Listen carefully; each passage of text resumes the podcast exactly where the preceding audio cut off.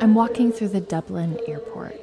I'm four months into a however long journey around Europe after college, a walking American cliche. But I'm one of those travelers who weirdly loves being in airports. I don't know, part of me loves that energy. Everyone zipping to different corners of the world, the excitement, the bittersweet goodbyes, the elated hellos. I love it here. But the other reason I really like hanging out in airports is that it quells my anxiety that something wrong is going to happen, that my plans will somehow be sideswiped, a late train, endless traffic, a never ending check in line. And maybe I end up living in the airport like Tom Hanks. I love airports, but not enough to live here. I'm just about to get on a quick hour flight to London. By the time I buckle my seatbelt, I'll be ready to disembark. I check my backpack and grab a small carry on with me. I run to the bathroom before I go through security and shuffle through my bag to find a tampon. But instead, I find my pepper spray. Fuck. Oh, I'm such a fucking idiot. What am I gonna do? I had been hitchhiking around Europe, and a German friend had given me pepper spray when I was hitchhiking alone. I never planned on using it, but it always just made me feel safe. I repack my bag so maybe the security will mistake it for a tube of lipstick. I wrap it around a scarf and stuff it in the bottom of my bag. I head to the security line and I start to sweat. The kind of sweat where you're driving and you see a cop car ahead and you know that you're not doing anything wrong, but it still freaks you out. You don't breathe as you pass, thinking that somehow stifling your breath will make them not see you. Hello, officer. I step through security, I put down my bag, and see it slowly go into that black box as I walk through the metal detector. I hear an alarm go off. A small, gruff Irish woman pats me down. Oof, does she pet her cat this aggressively? Then I see a male guard put on blue gloves and begin to go through my bag. Fuck. He reaches in and pulls out my pepper spray. They hold it up to the light, the way a miner holds a diamond up to the sun. The guard talks into his clip on radio on his shoulder and asks me to step aside. Ugh, now I'm really oh sweating. my god, I hope I don't miss my flight. I'm such a fucking idiot. How could I forget to put this in my carry-on? Why did I think I could get away with this? So fucking dumb.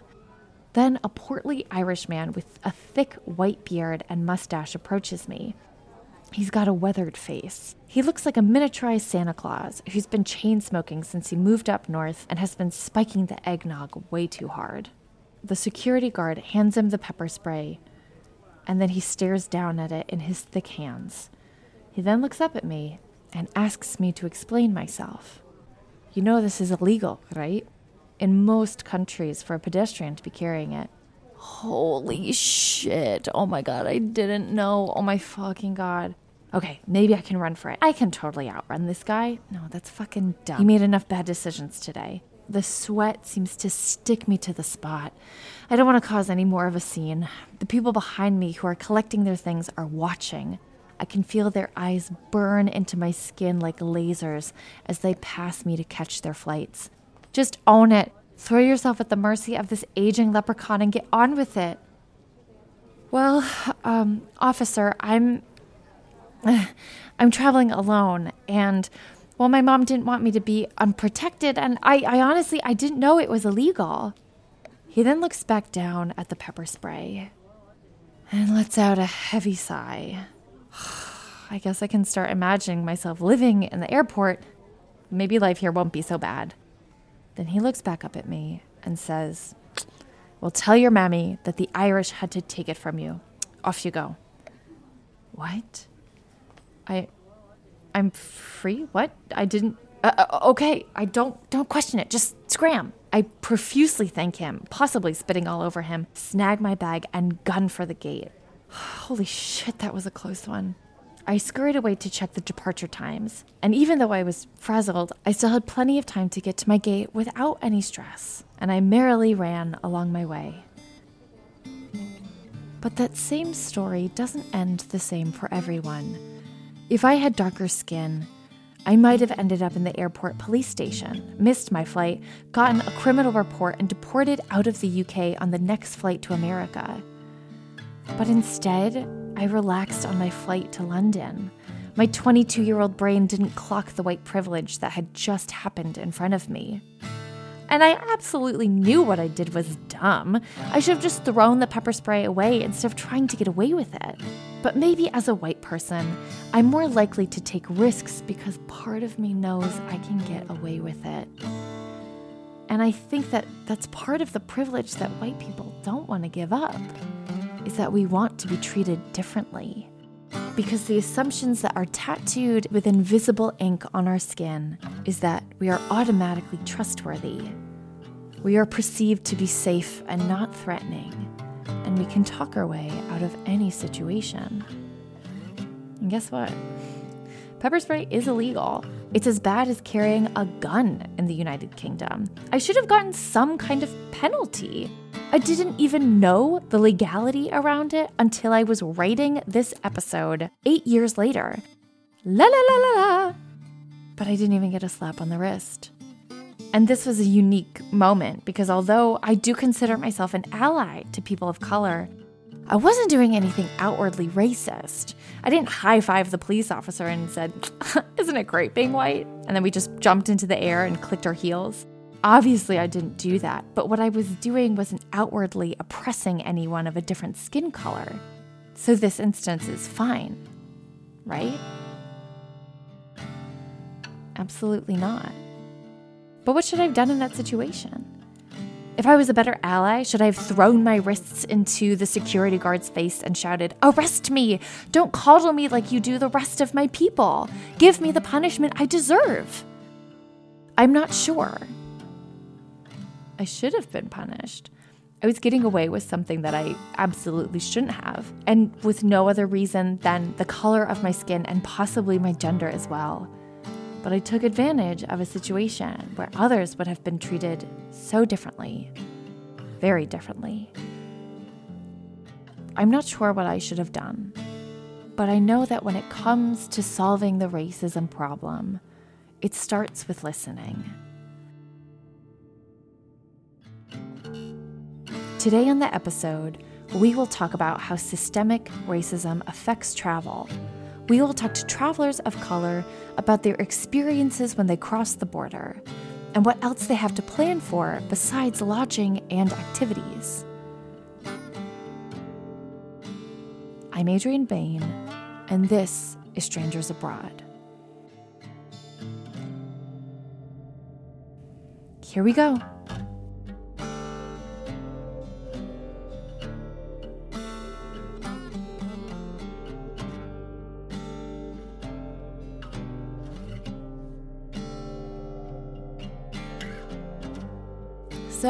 Obviously have no idea what it's like to be a person of color abroad. And I'm not going to pretend that I do. But as I learned in the conversation that you're about to hear, there are plenty of differences the way people of color handle traveling abroad. So I'm giving the podcast over to two fellow travel podcasters, Rebecca and Sarita from On She Goes podcast. It's hosted by women of color who discuss their experiences and realities when they go abroad, and they give their audiences the support they need to be fellow intrepid travelers. We started the conversation by discussing how Sarita and Rebecca got into travel. I'm Sarita. I am one fourth of On She Goes, travel and lifestyle podcast for women of color. We launched in 2017. It, it's it's weird because we were having a conversation about travel and at the time I, I hadn't really gone anywhere. So everyone was talking about travel and I was kind of like, yeah, travel, cool.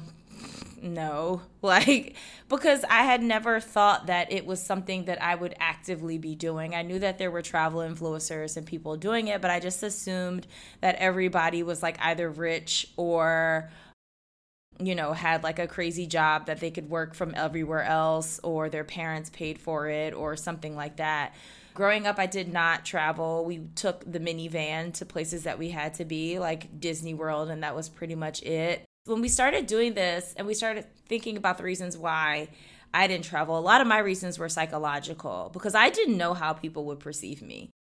I just assumed that this wasn't a space that for me. Travel wasn't something I saw my family doing. I didn't have a bunch of friends that were like going everywhere. I mean, growing up, I had one or two friends that were like, my parents are taking us to Paris for the summer. I'm like, oh, are you like a princess? Like, I don't know how that works. So, you know, but it also seems really scary. And I think that's a thing that people don't take into account. Like, as a black woman, I am literally I'm scared to go camping by myself number 1 and with other people in the woods of Oregon, you know? And that's that's my backyard. But I'm also terrified to backpack across the country because I know that like we said about Black Lives Matter, my life doesn't have as much value placed on it as another person's would, another a white person specifically you know? So it's like i know that if i go disappearing in the backwoods of because i'm backpacking through italy or something like that on a train or whatever have you and something happens to me the only person riding for me is my mama. Like you know? And so yeah it was very foreign to me. And then when i finally did it it was great. I'm not afraid of new cities and that's what makes me feel like i waited way too long to start traveling. I'm now in my late 30s and I'm like, I waited way too long. I should have been doing this I think that spark to travel came like late. Like I feel like it came after I got back from Barcelona, which was last year. It was great. Yeah, after going to Barcelona, I came back and I was like, I'm happy to be back, but I want to go out and see other things now. Like I was mad that I didn't go to Morocco while I was in Spain and that I didn't like go over to Mallorca when I really could have and all of these things and so now I kind of have regrets but that the spark came super late. The spark literally came like last year around this time. I think it was something about going by myself that really was like Rebecca hates traveling with people. No, I'm just kidding. She doesn't hate it. She likes to solo travel and she's forced to travel with us all the time. But but yeah, I mean, I think it wasn't until I went by myself that I started to feel like I'm missing things in the world and I have to go see those things and I need to do it now and today. This is Rebecca. So, my introduction was when I was in college, my senior year, I won a spring break trip to Acapulco and took my sister there. And that was pretty cool because that was my, my first foray into international travel. And that was super fun, as you can imagine. Just like all expenses paid on a beach and we were we were right next to the beach where like MTV was doing their spring break. Like we didn't infiltrate but like we could have. But it it I think what I learned was that I'm not scared to do things in foreign countries cuz like I think three other groups of people had won. One person her mom was so scared to send her and her boyfriend to Mexico that like they didn't leave the hotel. Like it was a beautiful hotel but it was very much like a hotel and they didn't leave the whole week. Me and my sister like got on the bus went to the mall went to the Walmart walked around met locals and all of this stuff. We we we took we, sh- we probably shouldn't have followed a random man to get a sombrero but we did.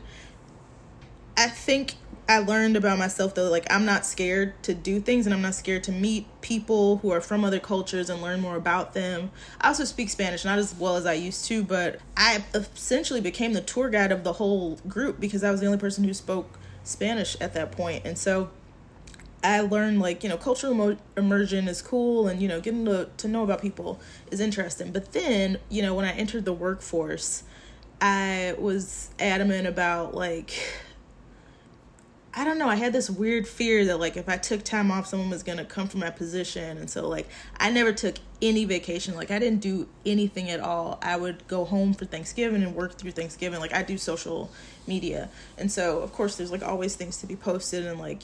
But I would be sitting in the corner on Thanksgiving, like writing up, a, dummying up a post, and my grandma would be judging me, like, "What are you doing? Why are you working? You're at home." And I never fully took any time off, and I kind of made a like a pact to myself because I, I left a job and I did not get my vacation time back because they were raggedy. And I was like, you know what? If I'm not going to get this time back, I'm not going to get paid for it. I'm going to start taking my vacation. And so that is something that like I don't really care. Like projects can be held, things can go down. I'm not going to be there. So the first place that I went was St. Lucia and that was when I was working in New York and I was I was not afraid. I probably should have taken way more vacation than I did, but I was still like kind of, you know, just dipping a toe into vacation. So I took four days off and stayed in this beautiful place on the beach. From there on, I was like, okay, this is glorious. I don't have anything to do. Nobody knows where I am really. Nobody's gonna bother me, and I don't have any work to do. And so from then on, I've made it a point to like take my time off. And I think that was like really what started it for me. In our conversation, we initially connected around the joys and frustrations of traveling solo as a woman. So I asked them how being a POC SFT is different. Everyone in my family got very. My mother was visibly upset when I told her I was going to Barcelona alone. She actually offered to come with me, and I was like, definitely not. That's certainly not happening. And I was like, the point is for me to go alone. One of the reasons why I went alone was because I needed to do it for myself. Like, I needed to know that I could do this thing. I could go and travel by myself. Like, other people do it all the time. Rebecca makes it back safely each and every time. Like, I should just try it, you know? And it, was yeah it was great. I mean I, and i my family i'm like see i'm not scared. Like you guys are so scared. Everyone's so scared you know? And it's like you can't you can't be scared. Because what if i didn't have anyone? What if you don't have anyone in your life that you can come home to? So what do you do then? Like I mean, as far as traveling goes, I've had a couple of things happen to me I've had people look at me funny because I'm sitting in first class or I'm not dressed up in first class or I'm sitting in like even just the first couple of rows, like, you know, or it's very wild to me too when I do see like, you know, I've been wearing like Nikes and stuff like that. One time I was wearing like a Nike sweatsuit and some Nike shoes and like I was just on my phone and I could hear someone go, "Oh, she must work at Nike." Cuz I'm in first class. And I'm like, I mean, I don't, but like it's just so weird. It's like the assumptions that people make. Like people are, and like, why do people care? Like that's the thing that's so weird to me. It's like, why are you just go to your seat? You should be more concerned with the fuel on the plane or something like that, or like whether you're actually going to get to eat a meal or and I don't know the the air that's circulating. But you're concerned about me sitting minding my own business. Like it's very very strange. It's because they have to compartmentalize why you are sitting there and they aren't. It's like they're going, make it make sense. Or what you've done to deserve that seat. Right. As opposed like, to just like, you know, these seats are for sale, right? Right. you, you could also buy one. you know, for the right price, you could also sit here. what a. Ugh. That's stuff I've encountered. I've had some weird things with TSA. Sometimes when my hair is braided, or if I'm wearing like a head wrap or something like that, they've been like all up in my like scalp pretty much. And I'm like, trust me, there's no bombs up here because I'm not messing up this hairdo for no bomb. Um, but like, there's just a lot of a lot of like weird things on while traveling. I mean, I've heard some weird things, and I, I, it's hard for me to determine because some of them I, I just take in as cultural. And I think that's like to just kind of be prepared for that. And that was one of the things we talked about a lot in the beginning with On She Goes was like, you know, sometimes when you're going places, people don't get to see people like you very often. So they might stare at you, but it doesn't mean that they like hate you. It just means that they're curious. Or here in America, we have history that is founded on discrimination and racism. So ours is different than theirs where they don't necessarily a lot of places don't know that we have that history you know? Or they don't realize that it's like that bad. So if they're looking at you it's like they're not thinking the same things that like maybe a white supremacist in you know texas would be looking at you thinking. It's it's a different vibe to me to me. But i've had people call me like chocolate bomba in in spain which i think means chocolate candy. I was not offended, but I was also kind of like, you know, thank you for acknowledging my fineness. Um, but like, but but at the same time, I was also like, uh, yeah, that's not really what you should do. But that's why I said a lot of it I took as like cultural.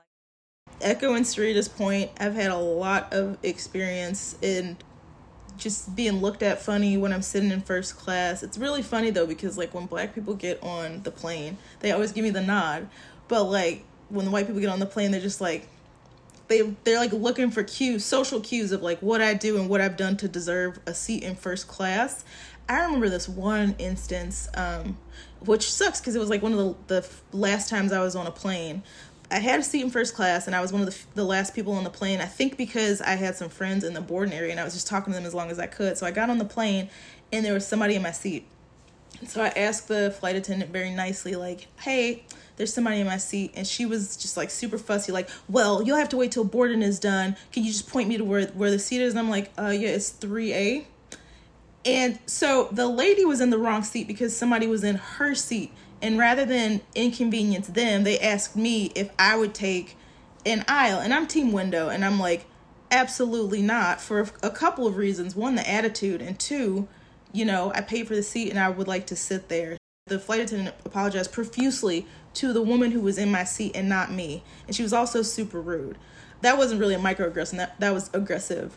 But I can't tell you how many times things like that have happened. Then I think I am always the person who has to do additional security. Even when we went to Panama, I was the person who got like the four S's on my passport. I had to go through four security checks. That happens every time I'm in the Amsterdam airport, too. I, I have a pretty generic name, so I, I always question if it's that versus just the fact that like they don't expect someone like me to be traveling in the first place. But it's it's like clockwork. I'm like I have to do the the extra security, and I try to be nice to the people because I know it's not their fault. But it's so infuriating and it's so eye opening. I remember I was coming back from Paris, and every single person who was in the hang on, wait a second, additional security line was black and or brown and the white couple in front of me and the white couple behind me just got to go through and i was just like okay this is a little literally this is a little black and white and they're just like oh no no no no no it's just additional. Like i i understand what you were saying but look at the people you are letting pass through and look at the people who are in this air this holding area. Um one other microaggression. So when i travel i do like to again completely disconnect not talk to anybody go all the way on the other side of the world if possible and also just like stay somewhere nice where i don't have to do anything for as long as possible. And so the first trip that i took i remember i was talking to a coworker and she she had been to St. Lucian, so she was trying to give me tips and tricks, and she's just like, "Oh, there's this this place, there's this restaurant that me and my mom went to when we when we stayed there, um, but it's super expensive, so you might not be able to you know eat there more than one or two nights so but it's called blah blah blah and it was it was actually where i was staying and i was like oh okay yeah well i'm staying there so maybe i can go downstairs for dinner gotcha thank you i don't know it's just like it's weird stuff like that where people just they don't think before they speak or they don't they don't think about how what they say could be perceived and the assumptions that go into you know around race and class and things like that but you know she learned that day When I typed in traveler to Google image search, I saw rows of white men in plaid with a man bun staring out into a mountain view with a backpack on. When I typed in female traveler, it was a series of white women in sundresses on a balcony looking longingly out into the pearl like buildings of Santorini. I had to scroll for a while before I saw a person of color traveler of either gender. When we have representation, we believe that we can do more because others like us have already done it. I asked Sarita and Rebecca why representation is so important. I mean, I think when it comes to the travel industry, I mean, like one of the reasons why we started on She Goes is we've said it before is like if you Google travel, like all of the images that pop up are incredibly white and usually super neutral and also like white male or like white family or something like that. And that has been the image that's been put out to the travel industry. I think the travel industry also skews very like uh, luxury based and you know in the way in which it's kind of like this is a this is a privilege so this is a luxury that I think they assume that people of color don't have or won't be doing. You know, that's why there's organizations that exist to help you know a lot of like inner city youth and stuff like that get passports and and you know to let you know that you can leave the place where you're from. You can leave this neighborhood. You can go out. Not seeing people traveling when i was growing up i mean i know that it started like here's the thing like i know why i did not see my family members traveling because it's pretty much generational trauma. Leaving home is a huge deal, first of all. So, like, even moving out of the city that you're from, I'm the only person besides maybe like two other, two or three other people in my family who lives outside of Philadelphia. So, it's like leaving home is already a big deal, and then doing it by yourself and then possibly going to another country is also a big deal. I think it's like, um, it's also money. It's like, do you have the money to travel? Because it's assumed that you can't travel thrifty. You can't travel on a budget. There's no way you're going to go have fun because you don't have the money to spend. And then I think it's also just taxing for for black people specifically to move around in this world, this country as it is. I mean, like there was the Green Book, which helped us get from like point A to B in the US, I mean, North America.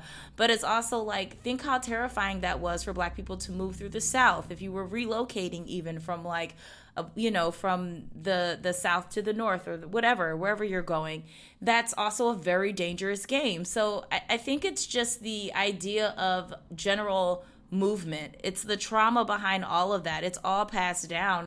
I mean, I think that's all generational trauma stemming from slavery as well. I think, and like being brought over to this country and with no choice. You know, I have a big problem with boats because of that. Like, I'm not taking cruises. I can't really explain it, but it's how I feel. So I think there's like a big thing there. So representation's incredibly important. I'm so glad that like places like Travel Noir and there's so many travel influencers that are like all women of color and people of color period and like all walks of life lgbtqia is like really important as well because how you're perceived as a queer person overseas is a really big deal because you don't know like certain countries have like laws against it and you should be aware and you should be able to move through this world naturally as you are so I think representation is incredibly important. I think the travel industry is super late to the game and having to like jump on all these things and trends now. I mean, and I say the same thing about everything. We have to dismantle an entire system because the system was not made for us to travel. The system was not made for us to even be flight attendants at first. The system was not made for us to do any of these things. So it all like is connected. Representation is incredibly important. I think for too long, white people have been the default across industries, etc., and that just permeated into travel.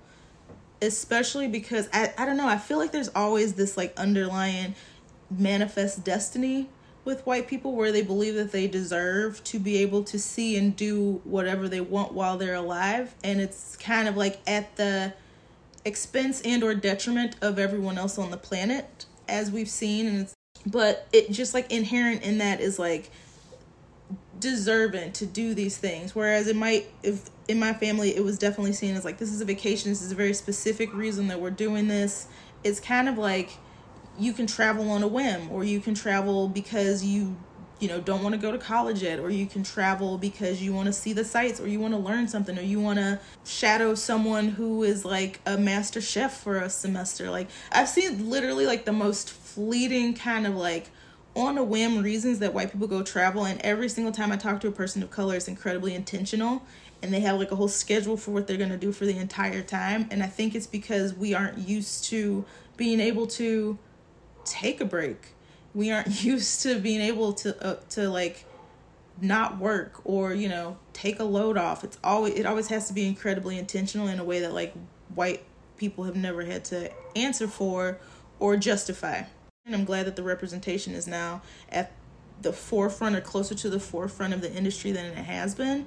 And I'm glad that people want more diverse perspectives than the ones that, you know, as Sarita mentioned, they come from an incredibly colonial angle too. Like, we're going to show you this hole in the wall that we found in Montevideo. And it's like, they don't want you there. And then you're going to send all these tourists there they're going to ruin the local economies because everybody's going to want to take a picture in front of it. It's like it's going to become a thing. And that's, I don't think that's what anybody wants, but I think that, I don't know, there's, there's just so many implications to the way that travel is written about, editorialized, it's all from the perspective of whiteness and like deserving to belong everywhere. And I think that a lot of, you know, POC publications around travel are not necessarily from that angle. It's like you deserve to be here, but also while you are here, here's what else you could learn.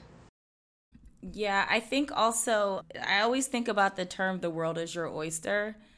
And it's like, no, the world is not your oyster. like, it's not. Like, I take it literally in the way in which it's like you can go and do anything anywhere and be in any place. And it's like, but you have to really be think about what you're what you're encountering. Like, are you messing up someone's ecosystem by going and, and when I say ecosystem, I mean whatever whatever is actually happening in this country. Are you messing something up? Are you coming through and like doing you know anything that is that could be considered disruptive or poor for the economy or you know like are you t- like uh, the thing i hate the most i see all the time is like when i see a bunch of white people going to like african countries and taking pictures with the children and stuff like that or videos of them dancing and i'm like this is not your entertainment you know what I mean? Like, this is not, this shouldn't be your focus on this trip. You should be trying to learn something about this country. Like, I think that's the other thing, too, is like the purpose of your travel. If you're doing purposeful travel, travel with a purpose. If you're not, if you're just trying to relax,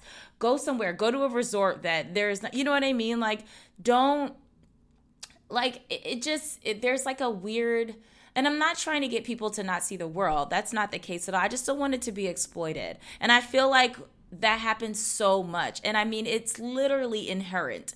It's inherent because, I mean, and I hate going back to like colonial times, but like, you know, America was quote unquote discovered and it was also exploited. The Native American people were wiped out, not wiped out, but like that's that was the intent and also exploited. So it's just, it's like we can't, it's frustrating because I think that's also like kind of the the image of travel. I think that this systematic racism that is in America is something that's all around the world because it's been from colonialism and, you know, most of the countries in this world have been colonized by British or you know French or you know colonizers.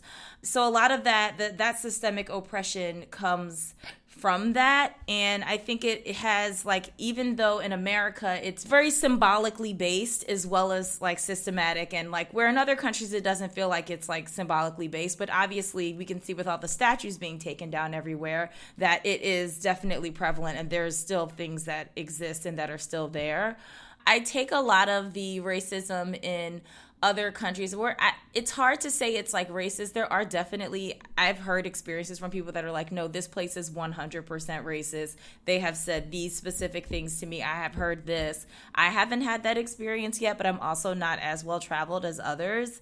I will say, though, I do think that the racism that is here and when you travel here from other countries as a black person or like if you are like let's say you're a, a black british person and you're traveling to america i've had i've had people say to me like wow you guys are dealing with a whole nother level of racism here. Like it's just like because it's not hiding. No one's in hiding anymore. It's like we're they're in the world. They're like we're out here. We're racist. We don't care. Get used to it. So like literally, that's kind of what it is. And so that's something that I think they're like at least over where we are. It's kind of like on the hush and nobody's blatantly being racist to me. Here it's like they're proud of it and it's fine. So I think all of those things exist everywhere. I just think that it's a it's probably a knock on to like being rude or being like certain like you know or or if you just don't know and it's cultural like if you are if it is a country and they have some racist you know attitudes towards black and brown people those are learned behaviors from colonialism. You know those are learned behaviors from the systematic racism that has been in, put in place in those places as well there would be no hierarchy if it wasn't brought to us where there was like a white supremacy or anything like that. After hearing them discuss the frustrations that they have to plan for, besides deciding where to eat and what to bring, I asked how fellow travelers can be good allies. I think, in terms of allyship in travel, I guess it is about sharing perspectives of people who are unlike you as they navigate the world. Because travel is not just like you know get on a plane going somewhere get on a bus going somewhere. It's like living you know? You travel within your neighborhood you travel within your community you travel within your state or your country. And so i think it's just about being an ally all around sharing perspectives that aren't yours learning about perspectives that aren't yours amplifying voices of people and stories that are unlike things that you've heard. So we aren't reinforcing the same types of you know one-sided narratives and tried and true narratives that are palatable for white america. I think that's a way to be a good ally. Yeah, I definitely would agree with what Rebecca's saying. I think it's hard to it's not even hard to say but to say what to do, but I think one of the biggest things to do is to make space and up uplift voices that aren't your own and perspectives that aren't your own. If you do have a travel blog or something or feature you know, black people, black and brown people, underrepresented voices, LGBTQIA people, the way that they travel, how they're traveling, where they're going, like all of these things, like give them a platform to speak louder so that everybody can hear them and know that they exist. I feel like I keep seeing that meme that's like on Twitter was like normalize this, normalize that. Like normalize the fact that everybody can do this. Like everybody travels. It's not just white affluent people traveling. And you know, and just like make space in general. If you hear something or someone say something, it's really hard to change people's minds. And like, especially with the TSA, TSA is founded based on fear. I mean, yes. So, I mean, if you hear something or anything like that, you know, it's the same thing as like seeing someone get pulled over by a cop. You can start recording. Like, if you see someone in the airport being treated unfairly, I mean, put the other person on blast and start recording. Or if it's like standing up for people, I think being an ally is like making yourself uncomfortable in order to help someone else be comfortable or to serve the comfort of someone else. I mean, we for so long have served the comfort of white people, you know, with everything, with our presence, with our words, um, our thoughts, feelings. We hide and keep in a lot of things because we don't want to offend white people. But now it's like maybe like yeah, fuck that. So so yeah, I mean, I'm just I think that's a that's a big one amplifying other voices that are underrepresented 100%. To end on a light note, I wanted to focus back on our common love of travel. So I asked them that the moment they're able to travel again in our post COVID world, where are they going to go? Ugh, I just want to get on somebody's beach. I'm just, I just want to like lay out. I want to have a cocktail or like a pool. I want to go to like Jamaica or something like that. I would love to be like in some weather. Sorry, I want to be around some black folks. Like I want to be like I mean I do I live in I live in Portland yes I'm like I just you know like I want to I want to go somewhere hot I want to feel good and same I really I mean I've always wanted to go to Tokyo and there's so many people there. I've always just wanted to like see Japanese culture. It's so interesting to me. Be like living in the future for a little bit. Feel that like vibe of just like a really energetic city.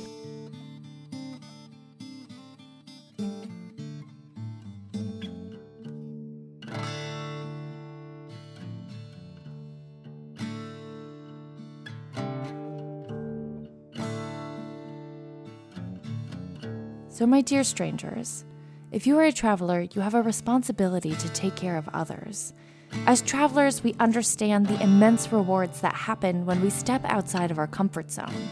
We need to work to make sure that all bodies have that same opportunity to travel as safely as possible. It's essential to our humanity that we connect with people who have completely different perspectives so we can show each other that we actually aren't that different. Travel gives us an opportunity to shift perceptions and dismantle prejudice in real time. And that starts with listening. That means not interrupting when someone is explaining the uncomfortable realities that they have to deal with. And while you're traveling, if you see some bullshit going down, in the words of Childish Gambino, get that celly. It's a tool.